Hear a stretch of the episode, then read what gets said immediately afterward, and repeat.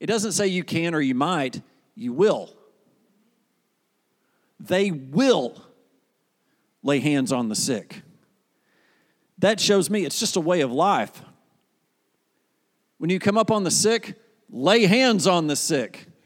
Those who believe, lay hands on the sick. We need to get it, church. Physical healing. James chapter 5. James chapter 5. Is anyone among you sick? Let him call for the elders of church and let them pray over him, anointing him with oil in the name of the Lord. Next scripture says, And the prayer of faith will save the sick, and the Lord will raise him up. And if he has committed sins, he will be forgiven. We see a little bit of something added to the laying on of hands with the sick, and that is the anointing of oil. Once you know, here at Church on the Hill, we believe in both. If you come up here and you are sick, we're going to lay hands on you, and we've got a little thing of oil that we're going to take out, and it's no different than us taking communion with grape juice and a wafer. It is out of obedience and out of our prayer anointing these items that it becomes what God has called them to become. There's nothing special in that little jug, even though people sell things kind of weird. Um, what makes it what makes it anointed is our obedience, our faith, our belief. Then everything changes. That's where the laying on of hands become effective. Again, with both of these, the laying on of hands and the anointing of oil, it is the exercise of faith in the Lord that brings the healing. So I want to, I did this a couple weeks ago and I'm going to do it again. Why, when we get sick, is God the last one we go to? I believe that we are missing what the, one, of the, one of the main functions of the church is it says that when you are sick, you are to call for the elders of the church. It's a great function of the church that's not functional. For two reasons. I think that the, the leaders aren't doing it and the believers aren't asking for it. It's not just all my fault. I don't know if y'all watch the Predators, but whenever the Predators score, the fans yell at the goalie and they tell him it's all his fault. Three times. Every single time. It's all your fault. It's all your fault. It's all your fault. Well, it's not all my fault. I'll take some of it. I am I'm in the mix of the church body to blame. But I want you to know we are a church that believes what God says. And God says that we can lay our hands on the sick and the sick will recover. So I make that commitment to you. You come to me for me to lay hands on you, I will. You come to my staff for us to lay hands on you. You come to my deacon board for us to lay hands on you, we will. And we will believe and we will pray according to God's word. Bless you. Is anyone amongst you sick? Can anyone answer that question? Is anyone amongst you sick? Then comes what to do call for the elders of the church. Very important. I'm going to tie this one passage right here to this. Don't lay hands on anyone hastily, nor share in other people's sins. Keep yourself pure. Those that are laying hands on the sick, you need to be right with God. If not, stuff can sneak in on you. Do you know that Satan's just looking for people to devour?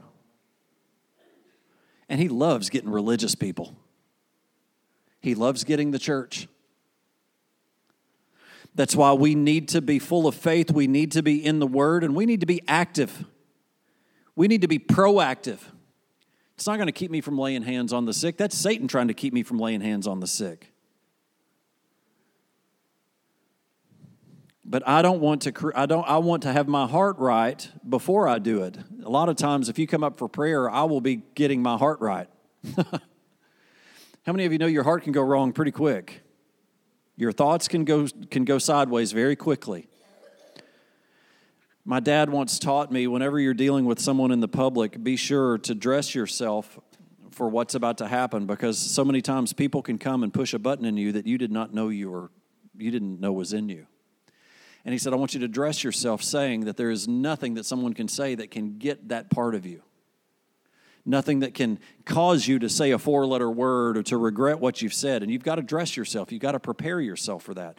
Well, that's what I'm asking here is that as we're walking, we've got to be dressing ourselves. And the way that we dress ourselves is by allowing the Word of God to come in and praying and seeking God when we face these challenges. It says, put on the whole armor of Christ because if you don't, you're going to be exposed. Put on the whole armor of Christ so that when you come up to pray my prayers, you need to have on the whole armor because I want you to know every demon in hell's on its way to the altar too. Trying to disrupt the kingdom of God. But I want you to know, church, what's in me is stronger than anything that can show up at this altar. Greater is he that is in me than he that is in the world. There is nothing Satan can do to me when I am equipped with the Lord. So when you lay hands on someone, don't do it hastily. Keep yourself pure. Amen? Let me show that to you real quick. Three warnings don't do it hastily, don't share in other people's sins, keep yourself pure. Romans chapter 1. This, so we've just talked about healing. This is imparting spiritual gifts. Romans chapter 1, verse 11. For as long as I see you, that I may impart to you some spiritual gift, so that you may be established. Verse 12.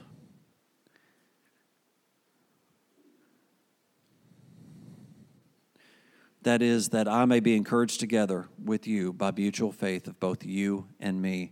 Again, this is another purpose of the church is to acknowledge and to see gifts and to impart those gifts into the church body you know, as, as I as as we have been meeting with our young families, the more I the hang around them, the more I can start to see spiritual giftings pop out. And the only way that happens is by spending time with each other.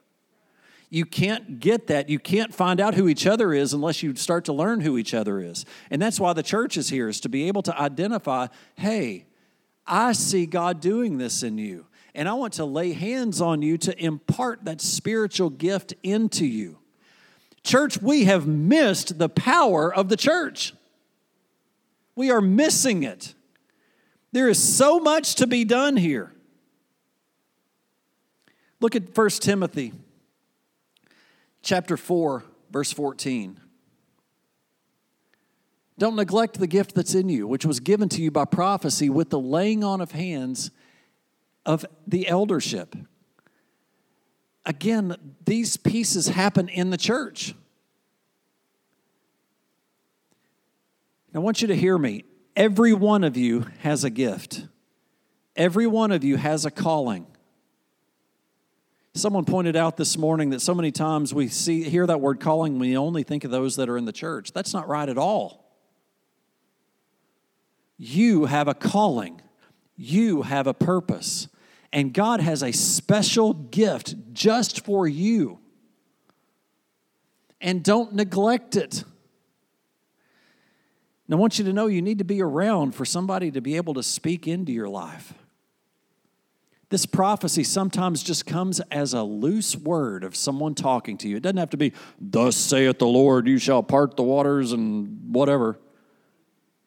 It can be just someone having lunch with me and just giving me an encouraging word saying, Man, I think you would be good at this. I think you're strong here. I think the Lord's guiding you this way. Or just saying, Justin, I think you'd be good at XYZ.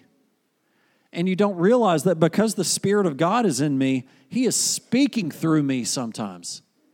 And it's not always a bolt of lightning coming down. But what happens is we neglect it.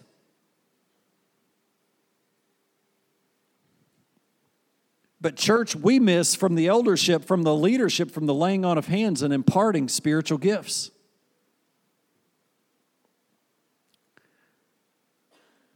Next one. sending out apostles. Acts chapter 13, verse 1. Now, the church that was in Antioch, there were certain prophets and teachers Barnabas, Simon, Simeon, who was called Niger, Lucius of Cyrene, Manaen, who had been brought up with Herod, the tetrarch, and Saul. Forgive me for my funny pronunciation. pronunciation. that, was, that was funny. Where am I at? Acts chapter 13. And they ministered to the Lord and they fasted. And the Holy Spirit said, Now separate me to Barnabas and Saul for the work to which I have called them. 13, verse 2. And having fasted and prayed, they lay ha- laid hands on them and sent them away.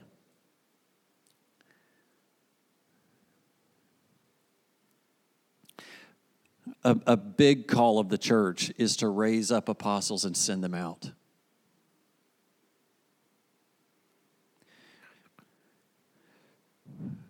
we need to be raising up men and women of God. And we need to be fasting and praying and building relationship and getting to know each other's giftings and strengths and weaknesses and raise them up and send them out. Very similar to what we do in our own household. My kids are not going to stay with me forever. We are to raise them up in the way that they should go. No different here in the church to raise up disciples in the way that they should go. Some stay, some go. But one thing that's got to happen is they've got to be raised up. And in order to be raised up, that we've got to be around. And in order to raise them up correctly, we've got to know the correct way to raise them up. And then lay hands and fast and pray and send them out. There are some with under the sound of my voice needs to be raised up and sent out because God's got an incredible plan for you. There are others here under the sound of my voice that needs to be raised up and put to work and get to work with what God has called you to do here. Some of that sending out includes being here. Out of your own comfort zone. But elders, deacons, leadership, pastor, we need to be identifying and raising them up and laying hands on them and sending them out. Somebody say amen. We have been given authoritative scriptural account to that purpose that church leaders are to lay hands on. We saw here with Paul and Barnabas and we are told to be commend that these are commended to the grace of God for the work. And then finally, Acts chapter 6. Acts chapter 6, verse 1. Liz, I'm going to get you to flip these pages. Now, in those days, when the number of the disciples were multiplying, there arose a complaint against the Hebrews by the Hellenists because of their widows were being neglected in the daily distribution. Verse 2. Then the twelve summoned the multitude of the disciples and said, It is not desirable that we should leave the word of God and serve tables. Verse 3. Therefore, brethren, seek out from among you seven men of good reputation, full of the Holy Spirit and wisdom, whom we may appoint over this business.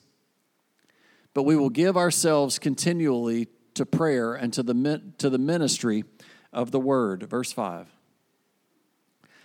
And the saying pleased the whole multitude, and they chose Stephen, a man full of faith and the Holy Spirit, and Philip, Prochorus, Nicanor, Timon, oh, blah, blah, blah, and from Antioch. Verse 6 Whom they set before the apostle, and when they had prayed, they laid hands on them.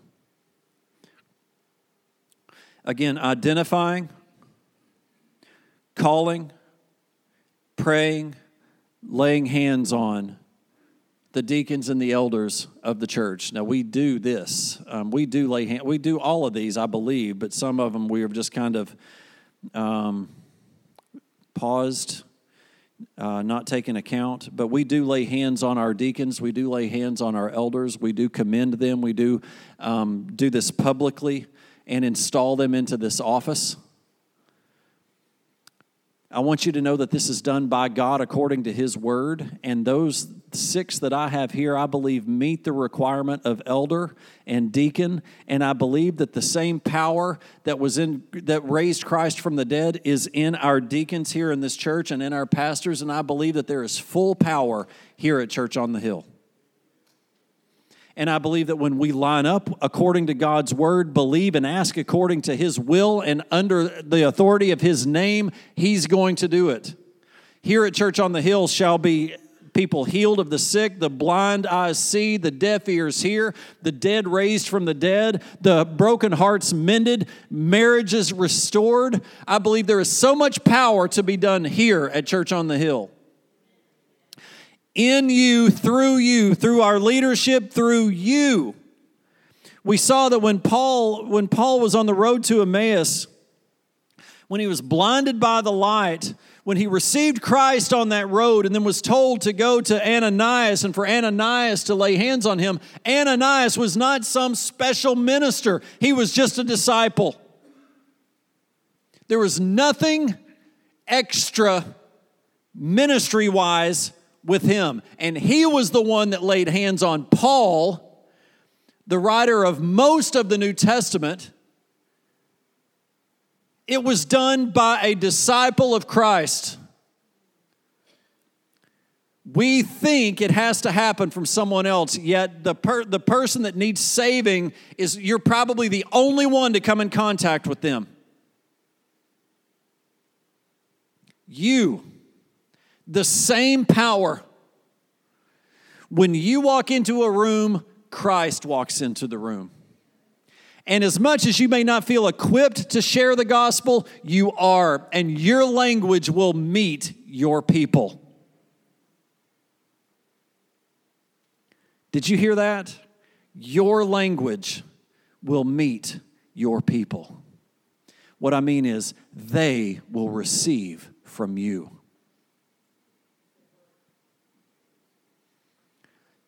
So I want to encourage you be equipped.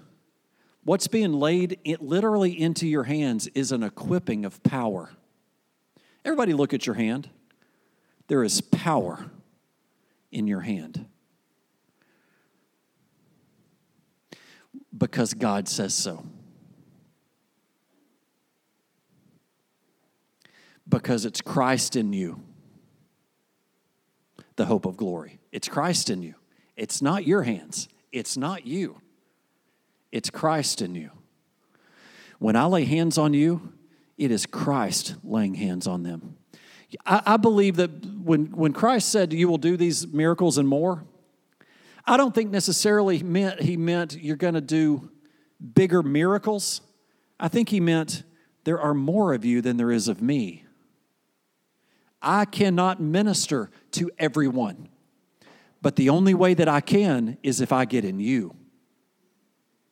Do you follow that? That sounds like it's putting limitations on Christ. It didn't. It, un, it became unlimited when he left. He knew he had to leave because his earthly ministry was limited to a man that could only see so many people. So, what he said was, You're going to do more because if I leave, all of you can do it. But what happens is we're still waiting for Jesus to do it. And we're not doing it. The power is in you. Now, can we just be goofy? I don't like to be goofy and I don't like to hold hands, but we all stand up and I'm, we're just going to do something here, real quick. I want you to get close to the person in your aisle and make sure you can. Everybody just put a hand on a shoulder.